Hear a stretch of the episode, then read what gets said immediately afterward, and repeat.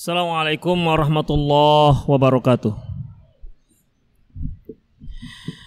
Innal hamdalillah nahmaduhu wa nasta'inuhu wa nastaghfiruh wa na'udzu billahi min shururi anfusina wa sayyiati a'malina. May yahdihillah fahuwal muhtad wa may yudlil falan tajida lahu waliyyan mursyida. أشهد أن لا إله إلا الله وحده لا شريك له وأشهد أن محمدا عبده ورسوله الذي لا نبي بعده. وقال الله سبحانه وتعالى يا أيها الذين آمنوا اتقوا الله حق تقاته ولا تموتن إلا وأنتم مسلمون. يا أيها الذين آمنوا اتقوا الله وقولوا قولا سديدا. يصلح لكم أعمالكم ويغفر لكم ذنوبكم. ومن يطع الله ورسوله فقد فاز فوزا عظيما. يا أيها الناس اتقوا ربكم الذي خلقكم من نفس واحدة وخلق منها زوجها وبث منهما رجالا كثيرا ونساء. واتقوا الله الذي تساءلون به والأرحام إن الله كان عليكم رقيبا. أما بعد إن أصدق الحديث كتاب الله وخير الهدي هدي محمد صلى الله عليه وسلم وشر الأمور محدثاتها وكل محدثة بدعة وكل بدعة ضلالة وكل ضلالة في النار. Kaum muslimin dan kaum muslimat rahimani Allah wa iyyakum. Qala musannif qala muallif rahimahullah Imam al-Muhaddithin al-Imam al-Bukhari.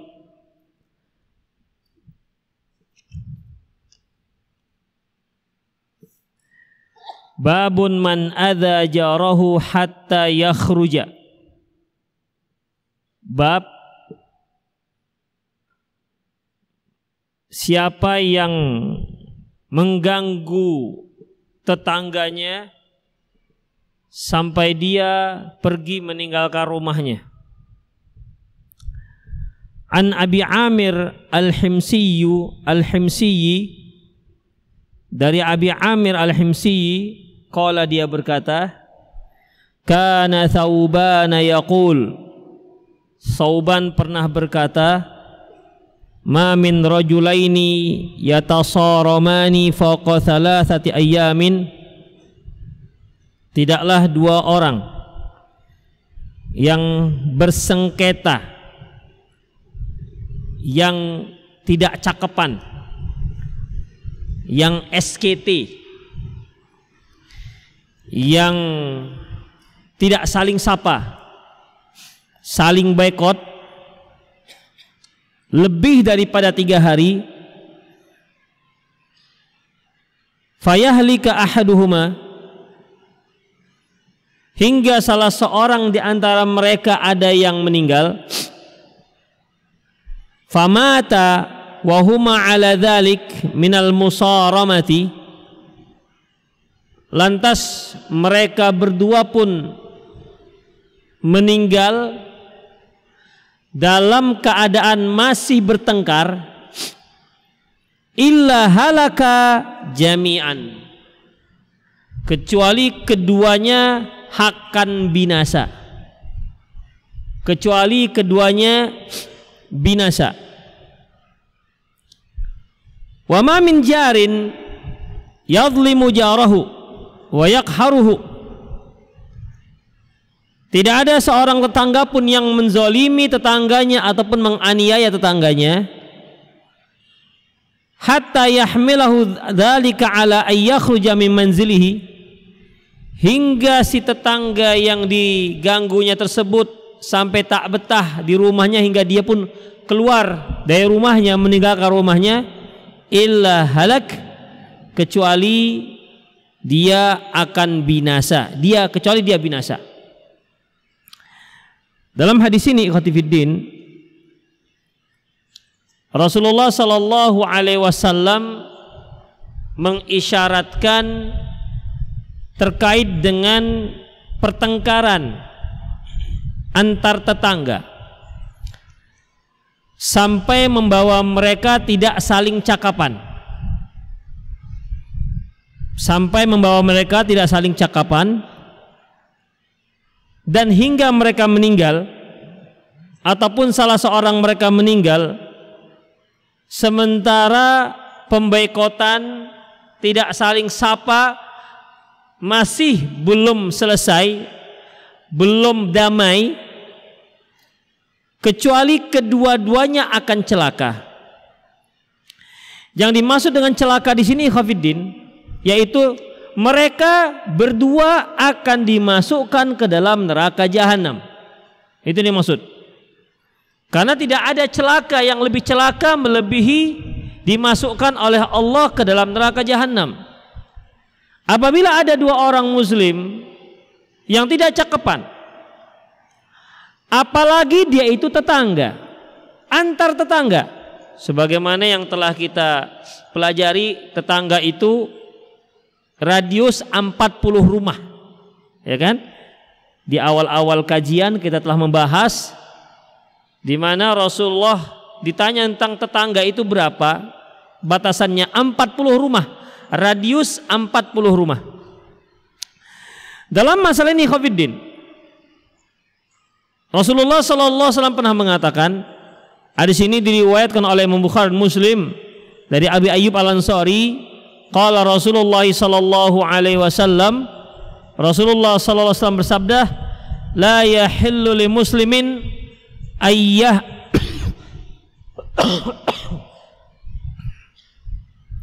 tidak halal bagi seorang muslim ayyah juro akhahu membekot saudaranya. Ataupun tak cakapan dengan dengan saudaranya fauqa salasin fauqa salasi layalin lebih daripada tiga hari yaltaqiyani di mana mereka bertemu. Fayaridu hadza wa ya'ridu hadza ketika mereka bertemu yang satu berpaling yang satu lagi juga berpaling. Kalau bahasa kita begitu bertemu masing-masing buang muka. Itu kalau bahasa kita ketemu hmm, nah begitulah kira-kira. Buang muka.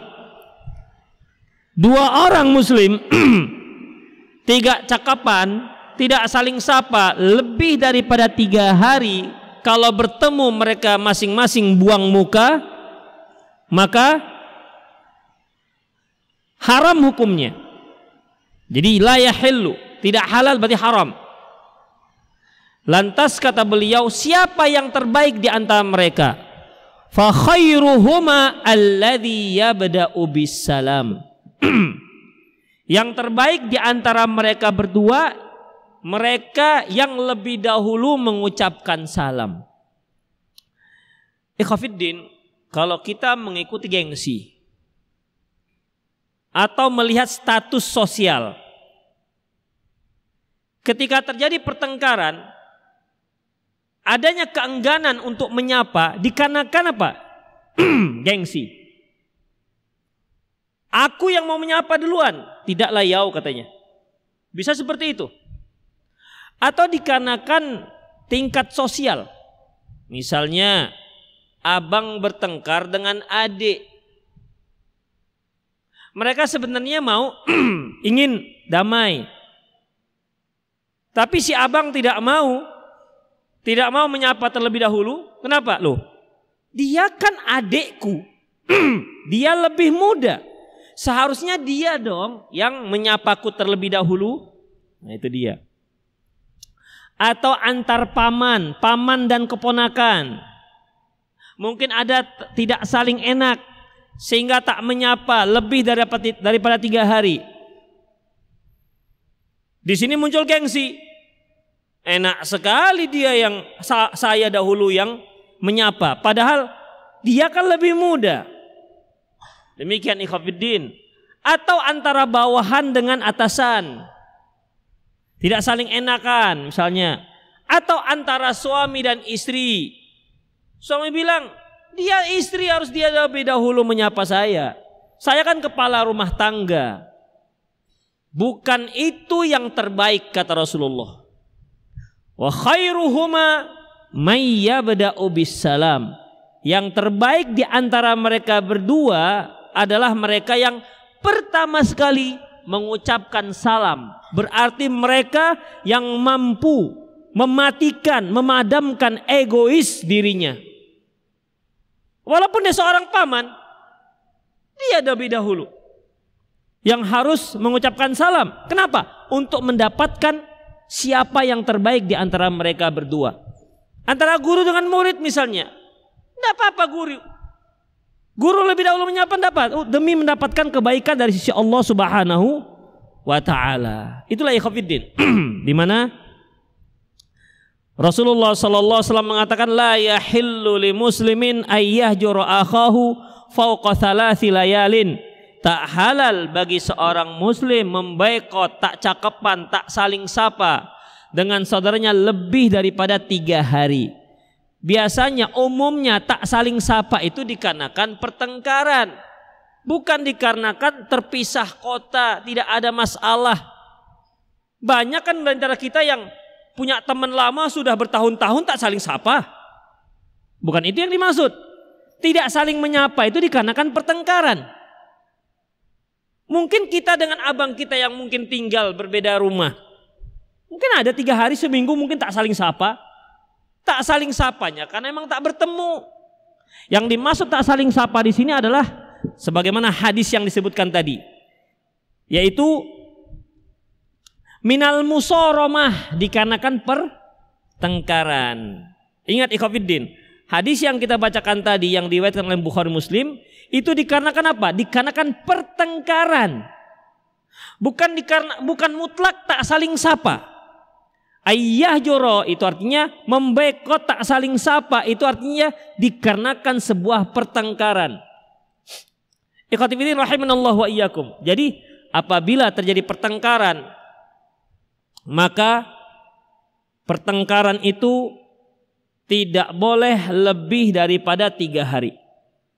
Tak halal. Kalau meninggal salah seorang mereka, maka neraka kedua-duanya. Kedua-duanya dimasukkan neraka oleh Allah Subhanahu wa taala. Ini salah satu hikmah dan luar biasanya syariat Islam.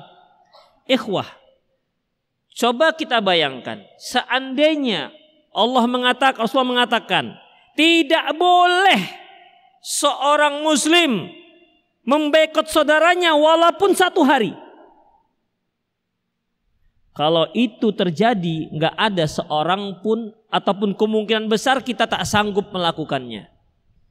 Karena tidak menyapa dikarenakan pertengkaran, itu butuh waktu untuk menenangkan diri sehingga kita bisa menyapa teman kita tersebut. Perlu waktu kalau syariat tidak memberi toleransi. Kalau syariat tidak memberi toleransi, maka ini amalan sangat menyusahkan. Kita tidak bisa menata hati kita. Kalaupun kita harus memaksa menyapa, menyapa dengan apa namanya basa-basi. Ya, pan hati mesti gondok. Hati gondok apa sih gondok? Pokoknya gondok lah masih gondok, masih jengkel. Tapi karena syariat mengatakan nggak boleh menyapa, ya sudahlah. Hai, tapi jengkelnya masih. Tentu ini tidak menyelesaikan masalah. Ya, tidak akan menyelesaikan masalah. Tapi masya Allah, syariat Islam, syariat yang murni, syariat yang sesuai dengan fitrah, diberi waktu tiga hari. Lebih tiga hari nggak boleh. Jadi tata hati Anda, perbaiki hati Anda dari kejengkelan, waktunya tiga hari. Itu dia. Toleransi tiga hari. Lebih daripada itu tak dibenarkan. Mati dalam keadaan seperti itu, neraka. Rahimani Allah wa iyyakum. dalam hadis yang lain yang diriwayatkan, dalam hadis yang lain Rasulullah mengatakan ta'ridul a'mal 'ala Allah fi kulli itsnaini wa khams wal khamis. Amalan itu akan diajukan kepada Allah Subhanahu wa taala pada hari Senin dan Kamis. Pada hari Senin dan Kamis. Fayaghfirullahu likulli muslimin. Maka Allah pun akan mengampunkan setiap mengampuni dosa setiap muslim illa rajulan kana bainahu wa baina akhi syahna kecuali seorang yang ada pertengkaran dengan saudaranya. Kecuali seorang yang ada pertengkaran dengan saudaranya. Fayaqulullah lantas Allah mengatakan da'u hadaini hatta yastaliha. Untuk dua orang ini biarkan saja dulu. Gak usah diampuni dosanya.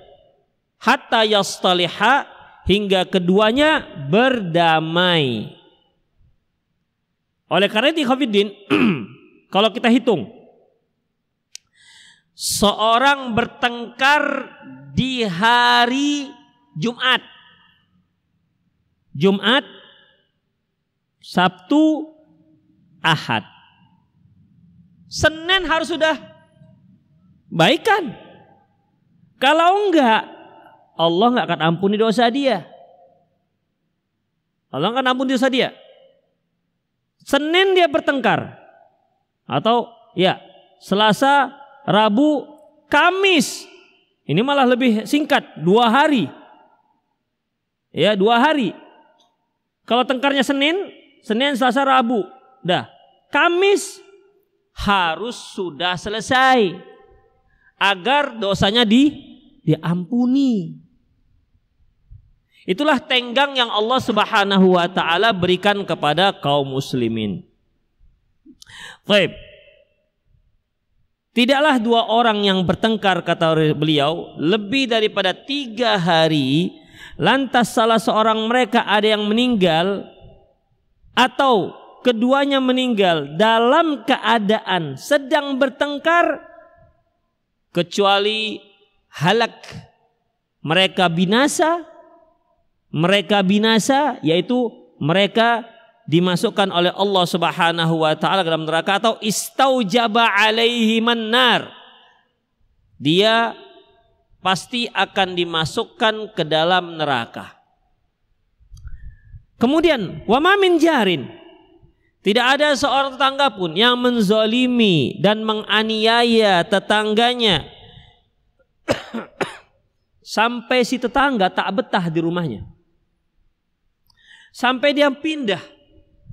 Gak betah di rumahnya. Kenapa? Asik diganggu oleh tetangganya. Mungkin gangguan itu berupa keributan.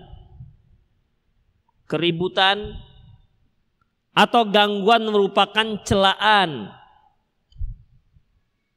atau gangguan berupa ya mungkin dia asik menyanyi aja kerjanya Sementara tetangga enggak apa namanya ya, enggak betah dengan gangguan tersebut.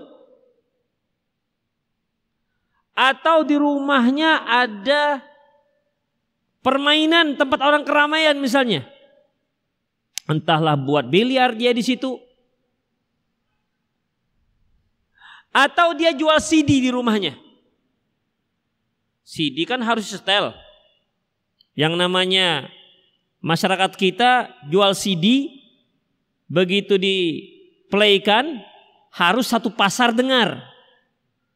Gak cukup hanya orang itu aja yang mau beli. Satu pasar harus dengar. Demikian, terganggu hingga tetangganya pindah. Mungkin sang istri mengatakan bi, adalah kita pindah saja nggak tahan lagi di sini.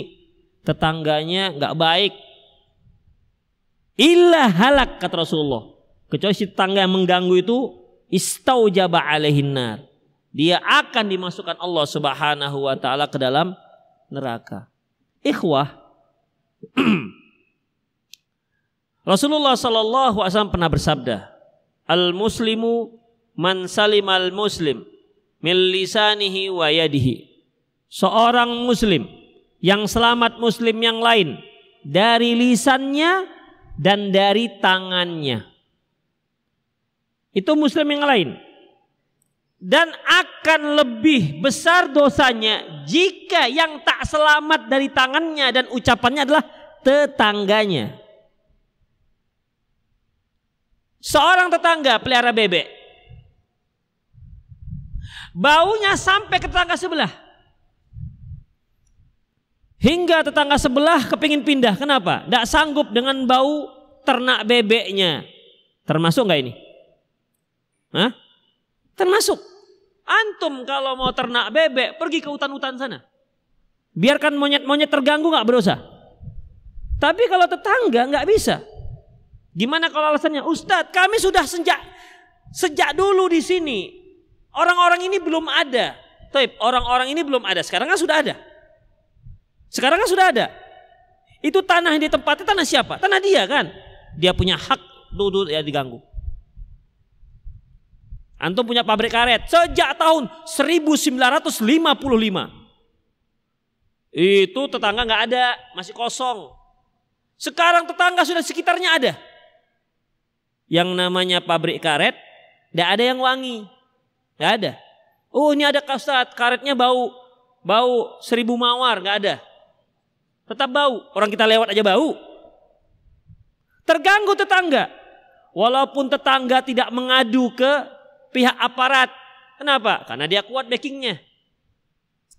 Dia dikasih duit, ngasih duit misalnya. Ya apa boleh buat lah ya udahlah kita kita kita pindah aja lah ya itu yang punya pabrik karet, yang punya pabrik neraka. Jadi gimana Ustaz? Pindah pabriknya. Begitu Khafiddin rahimani Allah wa iyyakum. Ya. Apalagi contohnya yang sering mengganggu tetangga. Apalagi contohnya? Antum punya pabrik home industry. Tuh. Home industry misalnya jahit Antum punya mesin jahit 50. Mesin jahit tasi bordir. 24 jam main terus. Brrrr, gitu. Namanya juga mesin. Enggak ada mesin itu silent. Kalau suaranya sampai mengganggu tetangga, ya, mengganggu tetangga dan tetangga merasa terganggu, ingat, terkadang ada yang mengganggu tapi dia nggak terganggu. Contohnya dia nyetel dangdut sampai ke rumah tetangganya. Tetangga nggak terganggu. Kenapa? Karena si tetangganya punya selera yang sama sama-sama dangdut misalnya. Nggak terganggu dia. Justru udahlah kita nggak usah beli apa-apa, udah ada dari sebelah. Nggak perlu lagi dia beli harus beli equalizer, nggak perlu lagi dia harus beli amplifier, nggak perlu lagi beli speaker yang sekian ribu watt, nggak perlu. Tetangga sudah ada. Tinggal buka aja jendelanya. Sama sukanya. Hobinya sama. Kalau itu ikhafiddin nggak termasuk yang terganggu. Ini yang terganggu. Yang terganggu termasuk. Gimana kalau tetangga terganggu dengan baca Quran kita? Termasuk nggak? Termasuk. Ngapain antum baca Quran pakai mikrofon speakernya ke tetangga? Kalau baca Quran cukup sendiri aja. Di kamar sendiri nggak usah sampai keluar. Ini sengaja dibuka jendelanya di jendela dia di hadapan jendela tetangga. Alif lam mim. Biar lari dulu jin tetangganya, nggak bisa ya Hafidin. Ya. Walaupun dia baca Quran, kalau suaranya kuat dan mengganggu tetangga, tetap nggak dibolehkan. Ya kita lah misalnya, kita ngantuk tidur. Kemudian ada teman baca Quran kuat-kuat di samping kita. Kita ngantuk tidur ini. Mau tidur. Sudah jaga malam tiga hari misalnya atau sudah kena hukum jaga malam lima hari sudah mau keluar tuh matanya. Mau tidur udah mau tidur. Kadang-kadang kalau sudah sang, sangkin capeknya mau tidur tuh susah. Karena ngantuk sekali. Tapi mau tidur nggak bisa. Begitu mau tidur datang kawan. Alif lam mim. Hilang tidurnya. Uh naik pitam itu. Apa kita katakan? Kamu terganggu dengan baca Quran? Masya Allah. Karena begitu. Masyarakat kita itu kadang-kadang analisanya aneh. Ya. Analisanya aneh. Demikian Khofiddin. Jadi segala perkara yang mengganggu ya Segala perkara yang mengganggu maka itu termasuk. Tapi bagaimana kalau orang terganggu dengan suara adzan? Tolonglah adzannya dikecilkan. Cukup di masjid aja. Itu orang dipegang lehernya tukuk sekali. Ya adzan itu harus kuat. Ya. Adzan itu harus kuat. Atau ada tetangga, Bu, tolonglah Bu, nggak usah pakai pakaian hitam-hitam Bu. Ngeri saya nengoknya Bu, terganggu saya dengan pakaian Ibu. Ini nggak termasuk. Ya. Setiap kali saya nengok Ibu teringat saya Gundurwo misalnya. Ini nggak termasuk. Ya, kenapa? Itu hak orang. Mata dia terganggu ya matanya harus ditukar. Karena dia pakaian pakaian syar'i. Mas, maaf mas ya, tolonglah cukur tuh jenggot, terganggu saya dengan jenggotnya. Ada nggak begitu? Ada kan? Masya Allah. Jenggot-jenggot kita tumbuh di dagu kita bukan di dagu dia. Dia yang sewot, dia yang resek. Dia yang terganggu dengan jenggot kita. Ada seperti itu. Tolonglah mas, cukur aja lah. Masya Allah. Ini nggak termasuk dalam gangguan ikhafiddin. Jadi dalam masalah ini ya yang dikatakan terganggu yang memang syariat tidak menyuruh kita untuk berbuat apalagi sampai dilarang. Tapi kalau adzan, adzannya harus kuat. Mau ada terganggu tak terganggu, sikat terus. Ya. Perlu 3000 watt, 100 ribu watt, buat. Kenapa? Karena pas adzan itu lari itu setan. Sampai dia terkentut-kentut, sampai dia nggak mendengar. Mendengar suara adzan. Coba antum punya amplifier hanya 10 watt. Hayya ala salat. 5 meter aja dia perginya. Udah nggak dengar. Iya kan? Kan hadisnya itu setan akan lari terkentut-kentut sampai nggak mendengar adzan. Speaker antum cuma 10 watt. Lebih kuat suara antum lagi daripada suara speakernya, amplifiernya misalnya. Yang seperti ini, yang terganggu setan lah dia berarti. Suruh dia lari ikut dengan setannya. Begitu Khofiddin. Oleh karena itu, ya kita lihat apa hal-hal yang dapat mengganggu tetangga, maka kita berupaya dengan sedapat mungkin jangan sampai mengganggu tetangga. Apalagi sampai dia pindah gara-gara itu. Illa halak kecuali dia akan binasa. Istaujaba 'alan nar. Alaihin nar dia akan dimasukkan ke dalam api neraka. Selanjutnya, babun jar Yahud, bab tetangga orang Yahudi. Bab tetangga orang Yahudi. Bagaimana kalau kita punya tetangga orang Yahudi? Atau tetangga ahli kitab? Atau tetangga selain daripada itu yang bukan Islam? Tetangga kita kafir. Ini bagaimana? Apakah boleh kita semena-mena dengan mereka?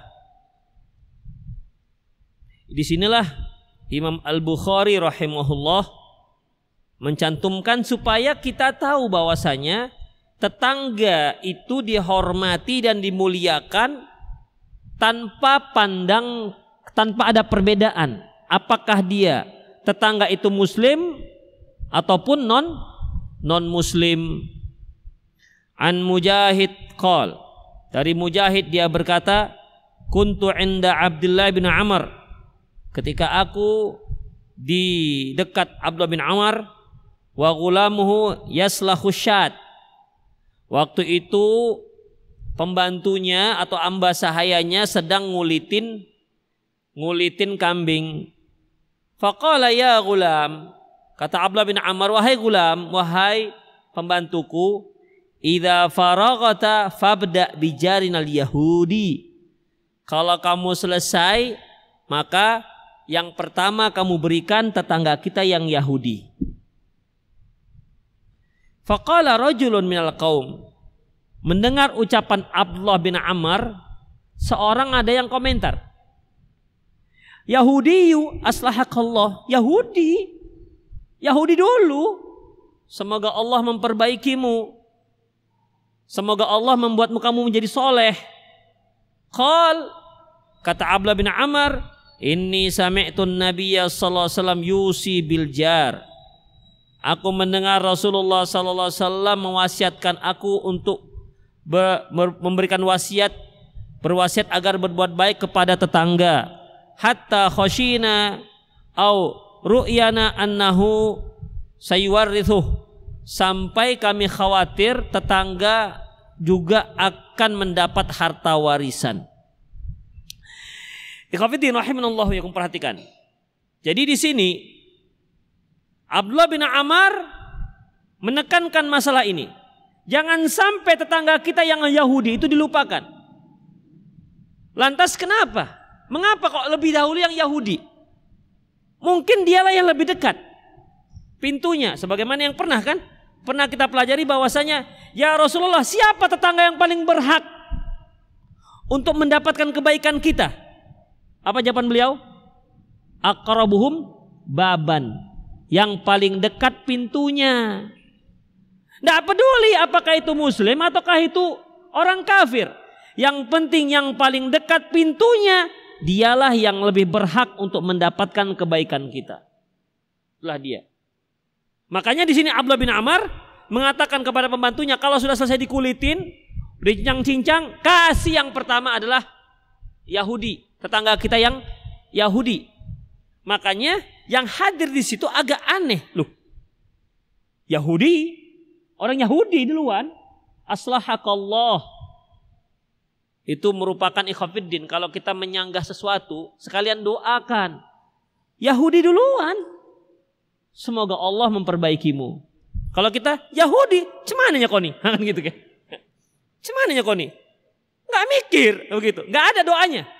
Seharusnya, eh Pak, semoga Allah memperbaiki Bapak. Semoga Allah memberi Bapak hidayah. Masa Yahudi duluan? Ah gitu, gitu, gitu para sahabat dahulu. Jadi diiringi dengan doa. Ya, jadi sanggahan celaan apa bukan celaan, nyelaan, menyela, menyela perbicaraan, perbicaraan itu dengan apa? Dengan memberikan doa dulu. Aslahakallah. Nah, demikian. Makanya antum kalau ada bicarangan teman, antum nggak setuju dengan pembicaraannya, jangan, eh, Pakai itu otak, jangan gitu dulu. Ya, jangan itu yang dipakai bahasanya. Afan akhi aslahakallah. Masya Allah itu. Semoga Allah memberi semoga semoga Allah memperbaikimu. Apalagi afan akhi zawajakallah semoga Allah memberimu jodoh. Wah itulah amin langsung gitu biasanya. Yang jomblo-jomblo terutama, akhwat langsung amin langsung begitu. Ya, itu doa, iringi dengan doa.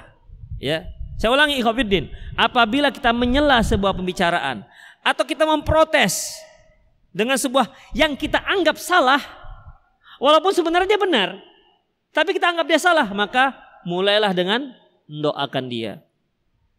Akhi, rahimakallah, semoga Allah merahmatimu. Begitulah seharusnya. Seperti yang dikatakan orang ini. Yahudiyun aslahakallah. Yahudi duluan. Iya, semoga Allah memperbaiki dirimu. Lantas Abdullah bin Amr menjawabnya dengan dalil. Itu dia. Jadi kalau ada yang protes dalam masalah syariat, jawablah dengan dalil. Jangan jawab dengan perasaan. Jangan jawab dengan logika. Jangan jawab suka-suka akulah. Itu bukan jawaban.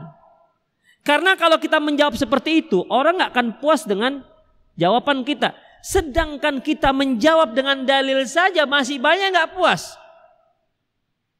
Kok begini pak? Iya karena dalilnya begini-gini. Ah kok usah pakai dalil lah sekarang nih. Nggak usah pakai dalil. Begitu. Masih ada seperti itu. Ya, jadi jawablah dengan dalil.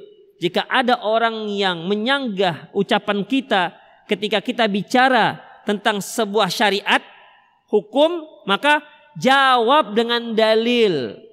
Oleh karena itu ketika Abdullah bin Amr mengatakan Yahudiyun aslahakallah. Yahudi, semoga Allah memperbaikimu. Qal Abdullah bin Amr mengatakan, Inni sami'tu nabiyya sallallahu alaihi wasallam yusi biljar. Puas yang menyela itu puas. Ah, ada dalilnya ya. Sudahlah kalau begitu. Demikian ikhwatiddin. Makanya masyarakat para sahabat dahulu kalau bicara masalah syariat ada dalil selesai. Kalau masyarakat kita ketika kita katakan nggak dibolehkan oleh hadis Rasulullah Rasulullah tapi Imam Fulan Imam Fulan Imam Fulan ya Allah kok jadi Imam Fulan Imam Fulan Contohnya ikhafidin ketika kita bicara masalah apa ya contohnya Masalah jenggot. Ya kan? Sudah jelas Rasulullah menyuruh pelihara jenggot. A'ful luha, pelihara jenggotmu. Khalifun khaliful musyrikin. Selisih orang musyrik. Sudah terima aja. Kalau anda nggak mau berjenggot urusan anda. Tapi jangan uh, uh, memang sih bagus, tapi itulah tusuk sate misalnya begitu kan. Jadi itu nggak bisa jadikan nggak bisa dijadikan sebagai alasan. Kalau sudah hadis ya sudah hadis, baik ya baik. Lantas kalau anda memang belum mampu melakukannya, ya semoga Allah memberi saya kekuatan untuk mengamalkannya. Begitu caranya. Masalah musik, Rasulullah jelas-jelas katakan haram. Saya kuna min kaumin saya kunu min kaumin min ummati akwamun. Akan datang dari kalangan umatku kaum akwam itu banyak. Kaum yastahillun al-haril wal hur yang akan menghalalkan sutra dan menghalalkan zina wal khamar dan khamar wal ma'azib dan dan musik-musik. Hadis diriwayatkan oleh Muslim. Oh, jangan dulu Pak. Karena ada Ulama mengatakan hadis ini doif. Begitu. Imam ini mengatakan, Masya Allah. Abu Bakar, ya, uh, Afan, ada seorang sahabat. Ketika bicara masalah hadis dibantah oleh yang lain. Apa katanya? Langit mana lagi yang aku buat untuk menaungi? Bumi mana lagi yang aku jadikan tempat berpijak? Kalau ada hadis Rasulullah lantas tak aku amalkan. Mau ke mana kita lari? dikarenakan mereka sangat mengagungkan hadis Rasulullah Sallallahu Alaihi Wasallam. Lebih parahnya lagi di tempat kita ini ikhafiddin yang mengatakan madhab syafi'i. Jelas-jelas Imam Syafi'i mengatakan tak boleh dicari-cari pendapat ulama yang katanya bermadhab syafi'i supaya cocok dengan kebiasaan Indonesia. Kan nggak fair namanya ikhafiddin. Kalau Syafi'i Syafi'i aja, betul-betul ambil Syafi'i. Indonesia kalau betul-betul ikut Imam Syafi'i, betul murni dari Imam Syafi'i, insya Allah setengahnya akan jadi baik. Begitu ikhwafiddin. Ya, tapi begitulah kondisinya. Ya, begitulah kondisi kita sekarang. Makanya perlu banyak ngaji, perlu banyak berdakwah dengan hikmah agar masyarakat kita bisa memahami. Jadi di sini masyarakat sahabat dahulu ketika mereka mendengar hadis sudah Selesai masalahnya. Sudah ada hadisnya. Ya, sudah ada hadisnya. Padahal tadinya kan dia menyanggah dengan dengan pemikiran. Loh, kok kok Yahudi? Enggak, ini ada hadisnya. Aman, selesai masalahnya. Demikian ikhwatiddin rahimani Allah wa iyyakum. Uh, ada sedikit uh, apa namanya yang perlu kita fahami, yang perlu kita ketahui. Mungkin antum pernah mendengar kisah yang mungkin masyur lah. Mungkin pernah antum, saya yakin pernah antum dengar. Di mana di Madinah itu ada seorang Yahudi yang suka mengganggu Rasulullah. Selalu membuat kotoran, buang kotoran di, di depan pintu Rasulullah. Lalu Rasulullah membersihkan terus begitu. Bahkan ada juga yang disebutkan Rasulullah selalu diludah dengan dia. Hingga satu hari orang Yahudi ini sakit dan Rasulullah orang yang pertama menjenguknya. Hingga Yahudi ini masuk Islam. Itu kisahnya. Ikhafiddin, kisah ini tidak diriwayatkan dalam hadis sahih. Tidak diriwayatkan juga dalam hadis yang doif. Dari mana? Gak tahu dari mana asal usulnya. La aslalahu. Gak ada asal usulnya. Coba bayangkan ikhafiddin. Rasulullah Sallallahu Alaihi Wasallam hanya bertetangga dengan orang Yahudi kecuali di Madinah. Di Mekah nggak ada orang Yahudi.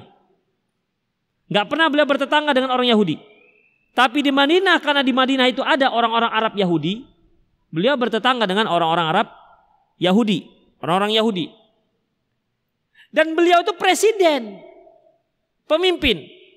Kira-kira sahabat membiarkan ada orang Yahudi yang minoritas yang nggak punya kekuatan apa pun menyakiti Rasulullah seperti itu. Diludah, puh, ih Rasulullah diludah. Kira-kira Rasulullah dibiarkan oleh para sahabat. Untuk melihat kisah Umar bin Khattab ada orang Arab Badui. Ya Muhammad, berita beri harta yang Allah berikan. Langsung naik pita mah Umar bin Khattab. Ya Rasulullah, da'ni adribu nuqah. Rasulullah biarkan, kupenggal lehernya. Nah, gitu. Penggal ikhwafiddin. Ya. Jadi kalau kita lihat kisah seperti ini nggak masuk akal. Sahabat membiarkan begitu saja. Ya. Kemudian ini juga menggambarkan kalau biasanya para ustadz yang menyebutkan hadis ini itu menggambarkan bahwasanya betapa pemaafnya Rasulullah SAW. Kalau sudah dalam sampai seperti ini ikhafiddin, itu bukan pemaaf lagi namanya. Itu menunjukkan lemah. Menunjukkan lemah. Kalau Islam dalam keadaan minoritas, tidak punya kekuatan, ya bisa diterima. Tapi ini Rasulullah pimpinan, pimpinan kaum muslimin di saat itu. Kalau Rasulullah katakan usir tuh Yahudi, diusir semuanya. Jadi ini bukan menunjukkan sebuah kemaafan tapi menunjukkan kelemahan. Ala kulihal apa pun ceritanya itu kisah tidak tahu dari mana asal usulnya. Tidak dalam hadis doif apalagi dalam hadis sahih. Yang ada kisah yang mungkin antum pernah dengar yaitu Rasulullah punya pembantu seorang Yahudi, anak kecil, ya kan? Di mana e, pembantu ya gulam, gulam itu ya pembantulah kita katakan di mana ketika itu dia sakit. Uh, pembantu Rasulullah yang Yahudi ini karena yunawilhu al-wadu. Beliau uh, dia ini kerjaannya apa? Mengambilkan Rasulullah apa namanya? air wudhu. Kemudian dia juga menyediakan sandal Rasulullah, tapi dia masih Yahudi. Dia masih Yahudi. Artinya tidak mengapa seorang muslim punya pegawai yang non muslim. Silakan. Asalkan tidak bermudorot. Ya, tidak bermudorot. Ini orang orang Yahudi. Hingga anak ini sakit dan dijenguk oleh Rasulullah. Ketika Rasulullah menjenguknya, Rasulullah berkata kepada anak ini, Aslim, Islamlah kamu. Waktu itu ada ayahnya di samping si anak ini. Fanadhara ila abih. Lantas si anak pun melihat ayahnya. Kata si ayah, ati Abul Qasim. Udah taati aja apa yang dikatakan Abul Qasim. Abul Qasim itu Rasulullah SAW. Lantas anak ini pun, pembantu dia ini pun masuk Islam. Ya, masuk Islam. Lantas apa kata Rasulullah? Alhamdulillahilladzi anqadhahu Allahu minan nar. Segala puji bagi Allah yang telah menyelamatkan dia dari api neraka. Begitu dia masuk Islam, langsung meninggal.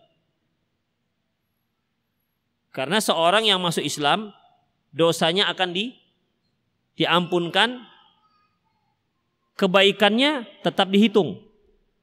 Apalagi ahli kitab keburukan akan dirubah menjadi kebaikan. Itulah dia. Ya makanya kalau antum taubat, kalau bisa kira-kira begitu taubat meninggal. Bisa disetting seperti itu. Saya mau hijrah Ustaz, kalau bisa pas saya hijrah, taubat nasuah, meninggal. Karena nggak bisalah, maka jangan ditunda-tunda taubat. Karena kita nggak tahu kapan kita mati. Kalau melihat cerita kisah anak Yahudi ini, wah enak sekali deh ya. Begitu masuk Islam, mati. Baik. Jadi gimana kita? Ya cobalah begitu. Begitu obat, mati. Tapi jangan bunuh diri ya. Bunuh diri jelas dilarang oleh Islam. Demikian ikhwafiddin. Jadi yang ada ini anak anak Yahudi. Kisahnya seperti itu. Kisahnya diriwayatkan oleh Imam Bukhari. Itu yang ada ikhwafiddin rahimani Allah wa iyyakum. Ya, demikianlah semoga bermanfaat. Intinya bahwa walaupun tetangga kita itu yang non muslim, kalau dia termasuk tetangga kita, maka dia juga punya hak untuk mendapatkan perlakuan yang baik dari kita. Karena Rasulullah mengatakan, "Mangka yu'minu billahi wal yaumil akhir falyukrim jarahu." Barang siapa yang beriman terhadap Allah dan hari akhirat, hendaklah dia hendaklah dia memuliakan tetangganya mutlak semuanya ya semuanya tetangga, baik dia muslim dan non muslim. Ustadz dulu saya pernah membaikot seorang teman saya karena orang itu memaksa saya untuk menggunakan narkoba. Kejadian itu sudah tiga tahun yang lalu, tapi sampai hari ini saya masih jengkel. Bagaimana? Orang seperti ini memang harus dijauhi karena akan membahayakan kita, ikhwatiddin. Ya, akan membahayakan kita. Itu dia. Jadi disyariatkan kita meninggalkan dia kalau yang seperti ini. Karena salah satu cara taubat adalah meninggalkan masyarakat yang buruk. Sebagaimana seorang Yahudi, uh, seorang Bani Israel yang membunuh sampai 100 orang. Ketika dia bertanya kepada seorang alim apakah ada pintu taubat untuk dia, masih terbuka dengan syarat kamu harus tinggalkan kampungmu, pergi ke kampung orang-orang yang yang soleh.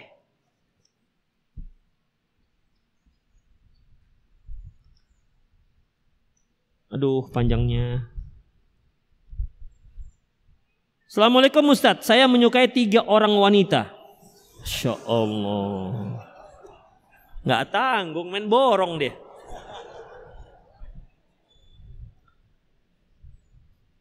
Yang ketiganya belum mengenal sunnah. Oh, dia suka dengan tiga orang akhwat tapi tiga-tiganya nggak kenal sunnah.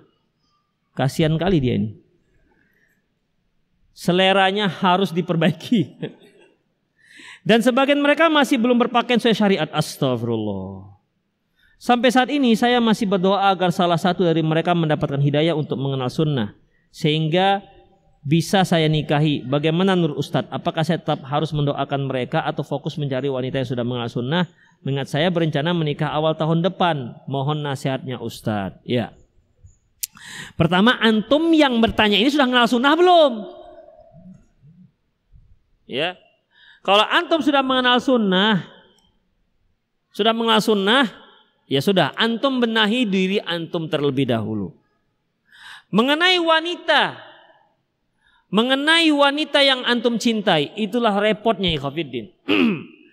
Kalau kita sebagai seorang pemuda, pemuda dan pemudi sudah terkait hati dengan lawan jenis, itu sulit untuk berpaling dan akan sulit untuk menilai secara objektif. Makanya kan ada istilah love is blind. Cinta itu buta dan itu keliru. Cinta itu nggak buta. Makanya cinta itu karena Allah dia akan cinta melek, tidak akan buta. Karena dia bisa menilai secara objektif. Begitu. Dia hanya akan bisa mencintai dengan lawan jenisnya yang memang taat kepada Allah Subhanahu wa taala. Itulah dia. Tapi gimana Ustadz sudah terlanjur seperti ini? Ya sudah. Kalau antum masih menunggu dia, menunggu dia berdoa kepadanya, pertama apa usahanya? Apakah sekedar doa? Udah, apakah sekedar doa? Toib. Kemudian yang kedua, apakah memang wanita yang antum cintai yang suka itu memang kira-kira mau hijrah apa enggak? Sudah dikasih artikel, dikasih buku, ukti, apa yang menghalangimu, menghalangimu untuk berjilbab? Dan dibaca, ternyata sudah dikasih bukunya setengah tahun masih dilaminating, belum dibuka lagi kulit kulit luarnya. Nggak dibaca. Demikian ikhwafiddin. Jadi gimana? Saran saya yang terbaik, tinggalkan akhwat yang itu. Tinggalkan. Cari yang sudah kenal. Akhwat kita masih banyak yang nganggur ikhafiddin. Masih banyak jomblowiyat, jomblowiyat. Masih banyak. Dari usia 20 tahun sampai 40 tahun masih banyak.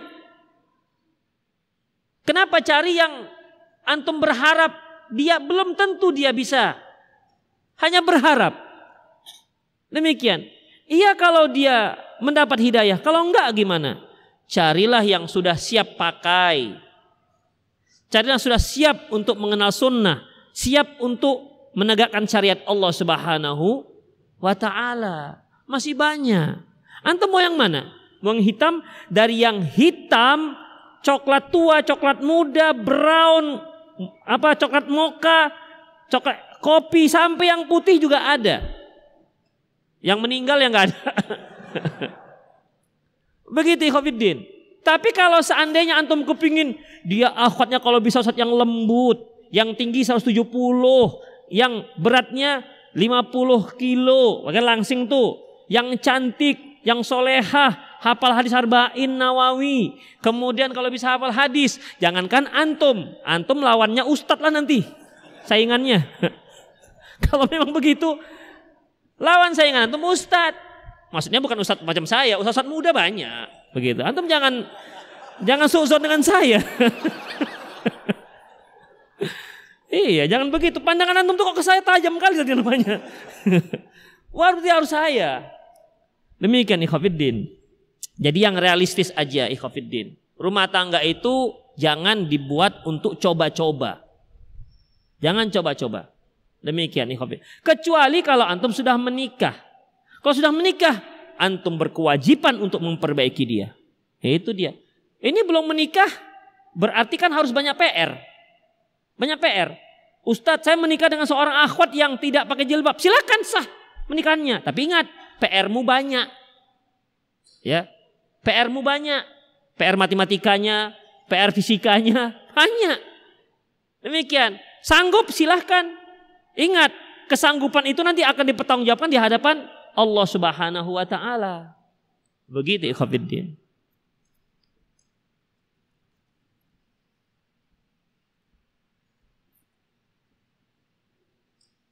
Bagaimana dengan puasa Aro, puasa puasa Arafah di hari Sabtu? Begini Khafidin. Sebuah hadis menyebutkan Rasulullah pernah bersabda, hadis ini dihasankan oleh Syekh Al-Bani, yaitu la tasumu yaumas sabti illa fi maftaradallahu alaikum. Janganlah kamu berpuasa di hari Sabtu kecuali yang diwajibkan atas kalian. Kecuali yang diwajibkan atas kalian. Ikhwafiddin, hadis ini diperselisihkan para ulama kesohihannya. Mengapa demikian ikhwafiddin? Karena dia bertentangan dengan banyak hadis. Di antaranya hadis yang diriwayatkan oleh Imam Bukhari, Rasulullah SAW pernah mengatakan, La yasumanna ahadukum yaumal jum'ati illa illa illa yauman qablahu wa yauman ba'dahu. Janganlah salah seorang kalian berpuasa di hari Jumat illa ayyasuma yauman qablahu wa yauman au yauman ba'dahu. Kecuali kalau dia berpuasa satu hari setelahnya dan berpuasa satu hari uh, sebelumnya satu hari se sebelumnya satu hari setelahnya. Janganlah kamu berpuasa di hari Jumat kecuali kalau kamu berpuasa satu hari sebelumnya hari apa? Hari Kamis. Wa yauman ba'dahu dan satu hari setelahnya hari apa? Sabtu. Sementara ini hadis menyatakan jangan puasa di hari Sabtu kecuali yang wajib.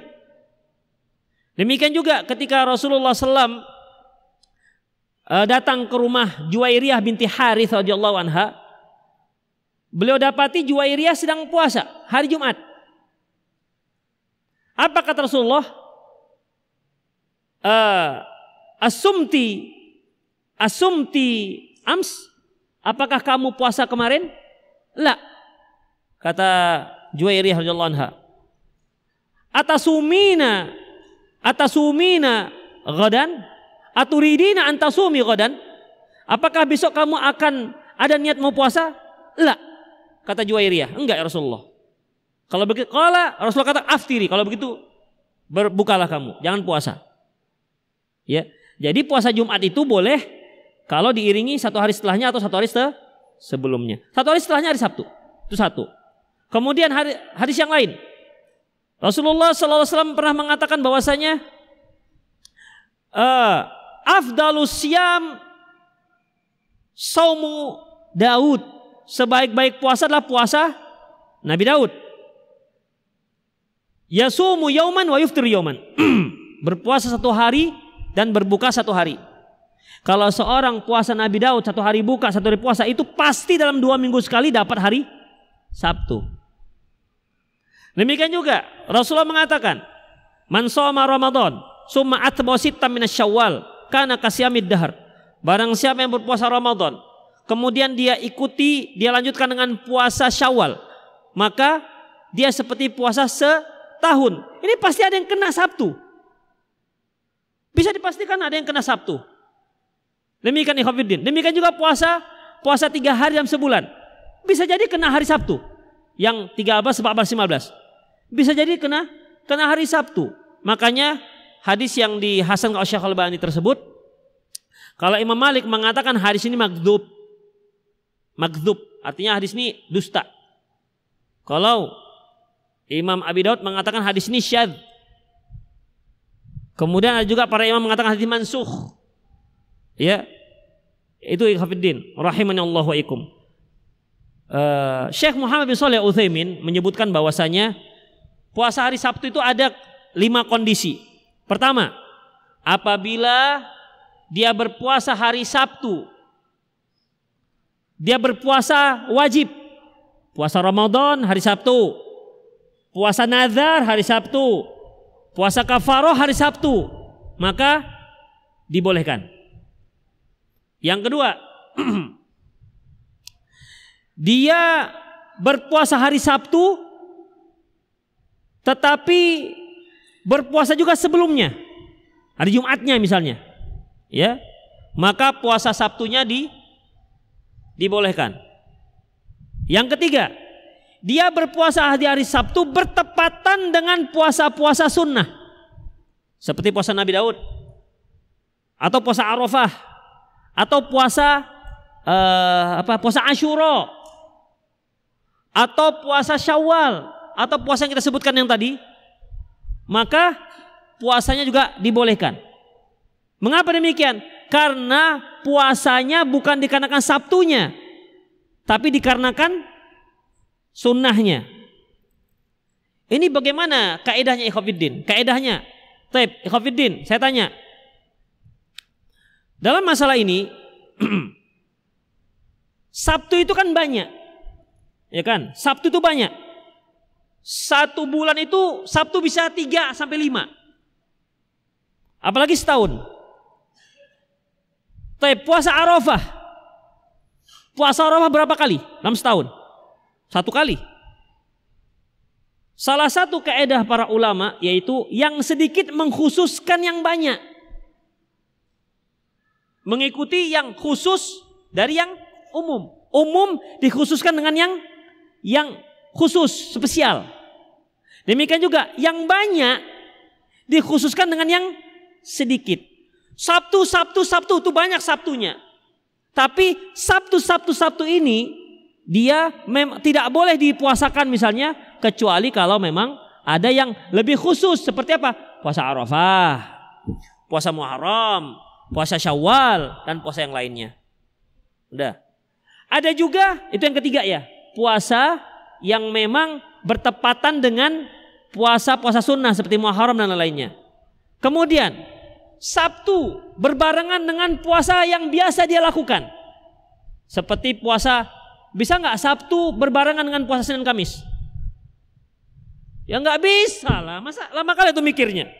Puasa Sabtu berbarengan Senin Kamis. Bisa? Halo, antum antum, antum sekarang bisa mikir ini? Atau sudah mau pulang? Bisa nggak puasa Sabtu berbarengan puasa Senin Kamis? Namanya juga Sabtu. Mana pernah Sabtu barengan Kamis barengan dengan Senin? Enggak mungkin. Yang biasa bareng yaitu bisanya dengan puasa puasa tiga hari sebulan dengan puasa Nabi Nabi Daud. Itu dia bisa. Maka dibolehkan. Yang kelima, jadi yang keempat ini puasanya dia berbarengan puasa yang biasa dia lakukan. Yang kelima, dia berpuasa khusus di hari Sabtu dan dikarenakan hari Sabtu. Ini yang nggak dibolehkan. Ya, ini yang tidak di, dibolehkan. Dengan demikian, ikhafidin kita masih bisa menerima penghasanan hadis uh, yang dihasankan oleh Imam uh, Syekh Al-Bani rahimahullah. Allahu alam bisawab. Bisa difahami ya?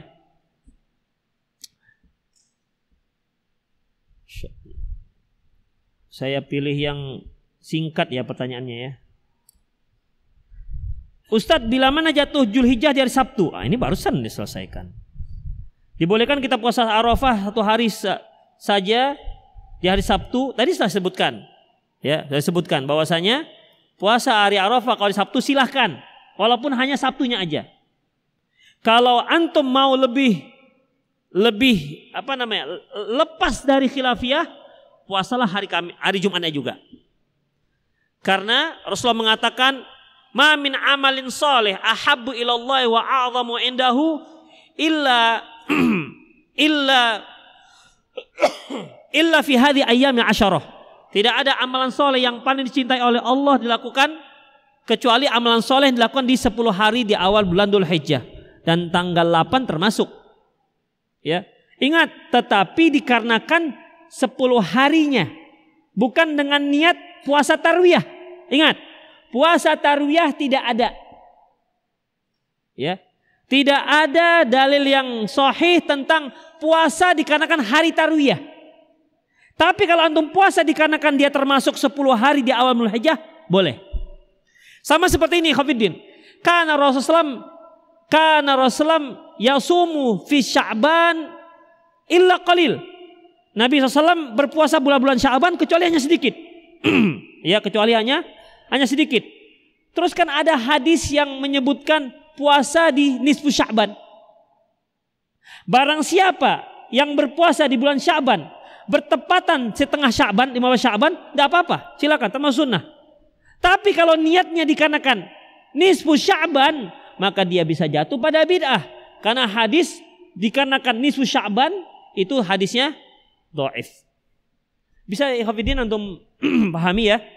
Yang satu sama-sama nisfu Sya'ban. Yang satu puasanya karena nisfu Sya'bannya, yang satu lagi dikarenakan Sya'bannya. Yang satu dikarenakan puasa 10 hari di awal bulan Hijjah, yang satu lagi dikarenakan 8-nya. Dan 8 termasuk 10. Maka kalau dia puasa karena 8-nya yaitu hari tarwiyah, maka puasa dikarenakan tanggal 8 hari tarwiyah tidak ada.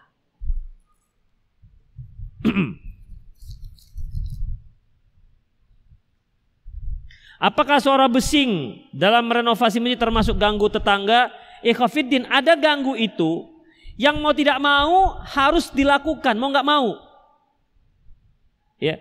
Yang kita maksud di sini gangguan itu yang memang bisa kita kita akali. Ya kalau memang seandainya dia bisa memperbaiki masjidnya tanpa membuat bising seperti Masjidil Haram, itu ikhafiddin, pembangunan yang nggak tahu kita tak kapan nggak ada bising, nggak ada apa-apa. Tapi sudah bangun, terbangun aja dia. Kalau memang seperti itu silahkan. Itu lebih baik. Misalnya dia nokok paku.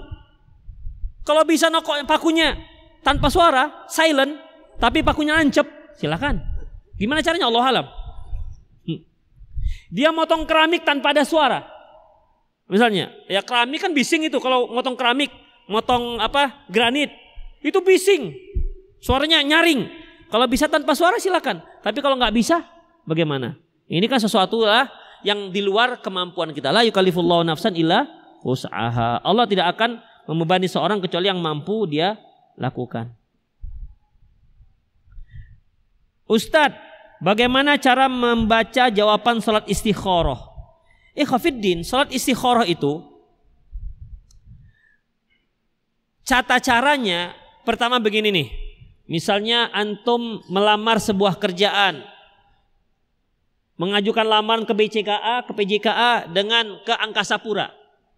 Dua-dua diterima. Dua diterima.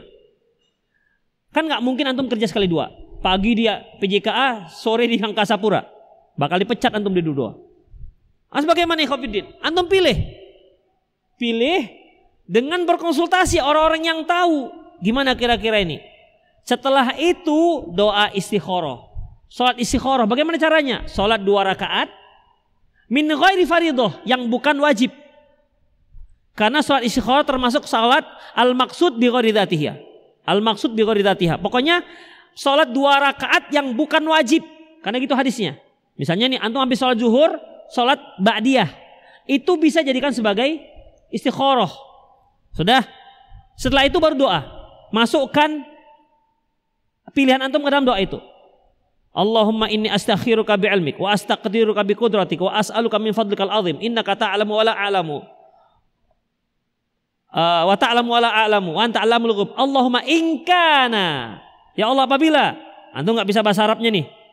Ya Allah, apabila kerja di PJKA lebih baik khairul li fi dini wa ma'ashi wa akibatu amri. Nah, apabila kerja di PJKA lebih baik untuk agamaku, untuk duniaku, baik dalam waktu dekat maupun yang akan datang, maka mudahkan. Kalau enggak, jauhkan aku dari dia, jauhkan dia dari aku. Sudah, jalan. Apabila memang lancar, berarti memang itulah yang terbaik. Jika ternyata tak lancar, nyendat, banyak kali ujian yang lain setelah itu, minta ini, minta itulah dia misalnya. Kamu harus kasihkan uang sekian, banyak kali yang haram, berarti memang itu tidak baik untuk Anda. Gitu. Jadi bukan ditunggu-tunggu dalam mimpi. Ada dua orang yang melamar dia misalnya. Ikhwan yang satu agak hitam, yang satu agak putih. Istiqoroh. Malam-malam mimpi. Mimpinya apa? Mimpi dikejar ular hitam. Oh, yang satu hitam, yang satu putih. Masya Allah. Yang hitam dikira ular. itu bukan jawaban. Ya. Kasihan kali itu ikhwan. Sama kan ular hitam. Jadi demikian. Tidak harus dari mimpi Khafiddin. Pokoknya sudah istikharah, sudah ada konsultasi, istikharah, udah. Kalau dia lanjut, maka itu baik. Kalau enggak, berarti itu enggak baik. Seperti kalau antum misalnya proses. Proses dengan seorang akhwat. Cocok, dia cocok, antum cocok. Ternyata orang tua nggak cocok. Orang tuanya, nak jangan nak tolonglah jangan. Tapi bagus sekali dia pak, tolong jangan. Sulit, antum ngurusnya. Ya sudah, akhirnya lepas, putus. Padahal sudah sama-sama cocok. Berarti itu bukan yang terbaik. Berarti bukan yang terbaik. Atau antum sudah cocok dengan akhwatnya. Orang tua si akhwat ataupun orang tua ikhwat sudah cocok kali. Bagus sekali nak calon menantu mama ini. Bagus sekali. Tetapi si akhwatnya nolak. Abang hitam kali bang. Padahal orang tuanya si akhwat sudah cocok. Atau orang tuanya ikhwan sudah cocok dengan si akhwat. Sudah cocok. Tapi ternyata mereka yang gak cocok. Ya sudah mau gimana lagi. Atau pernah kejadian ikhwafiddin. Ya. Akhwat sudah cocok, ikhwan cocok, orang tua cocok. Tapi setiap kali mau memulai, mau di apa namanya bicarakan pernikahan, ada saja kendalanya. Entahlah uang kasih sayangnya nggak cocok lah, uang kasih apa lagi nggak cocok lah. Masalah tempat tidur siapa yang beli? Kamulah, kalian lah, kamulah. Udah akhirnya, udahlah putus gara-gara tempat tidur. Misalnya, bisa, ada saja. Kalau sudah terjadi terhalang seperti itu ya sudah. Demikian Covidin. Ya, udahlah berarti tidak cocok. Ada yang putusnya gara-gara apa? Tidak tidak sepakat dalam menentukan uang kasih sayang. Nah itu dia. Ada aja. Pokoknya ikhwafiddin. Kalau antum sudah konsultasi kemudian Hasikoroh ternyata sudah diupayakan. Ternyata tak jadi. Ketahuilah. Itu yang terbaik bagi antum. Itu dia. Tapi Ustadz, ah nggak usah pakai tapi-tapi. Ya, nggak usah pakai tapi-tapi. Itu yang terbaik. Memang kalau kita ngomong enak, tapi yang mengalami nggak nggak seenak itu. Dia perlu perjuangan untuk itu. Akhwat silahkan sudah boleh untuk meninggalkan tempat pengajian. Silakan. Jangan nunggu kami para ikhwan. Satu lagi lah ya sudah jam 6.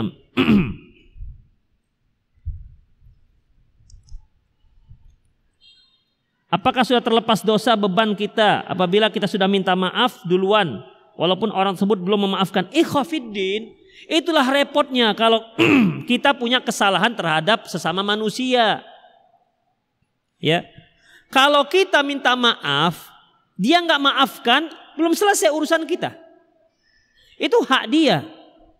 Misalnya so, kita minta maaf, bang, akhi, maafkan saya kemarin saya begini gini gini. Oh, maaf, saya nggak bisa maafkan. Sakit kali rasa hati saya. Enggak, saya nggak maafkan. Itu hak dia. Nggak bisa kata, oh kau nggak maafkan. Allah saja pemaaf. Kamu nggak memaafkan? Ke mana otakmu? Ya Allah. Ini orang maksa. Itulah repotnya kalau kita punya kesalahan dengan manusia. Tapi dengan Allah, Masya Allah. Kata Allah subhanahu wa ta'ala sebuah diskusi. Hai hamba-hambaku. Apabila kamu punya dosa sepenuh bumi. Dan engkau tidak mensekutukan aku. Engkau datang untuk minta maaf. bertobat, ku maafkan kata Allah. Kalau Allah iya dia maha penyayang, tapi kalau kita kan enggak. Ya. Memang sebaiknya kita memaafkan, sebaiknya. Tapi kalaupun nggak dimaafkan itu hak dia. Nanti perhitungan di hadapan Allah lah nanti. Begitu nanti akhirnya. Ya Allah, aku sudah minta maaf tapi dia nggak maafkan. Itu nanti Allah yang menyelesaikan. Demikian ikhwafiddin. Sekali lagi tapi sebaiknya maafkanlah. Kenapa? Karena kita itu kan juga punya salah.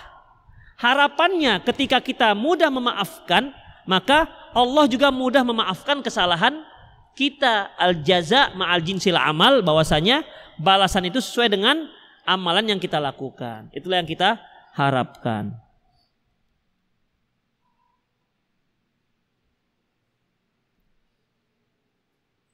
Ustadz, jika saya sudah pernah menyapa saudara saya yang tidak bercakapan dengan saya, tapi sikap dia masih sama dengan enggan bercakap dengan saya, bagaimana? Apakah saya masih salah? Enggak.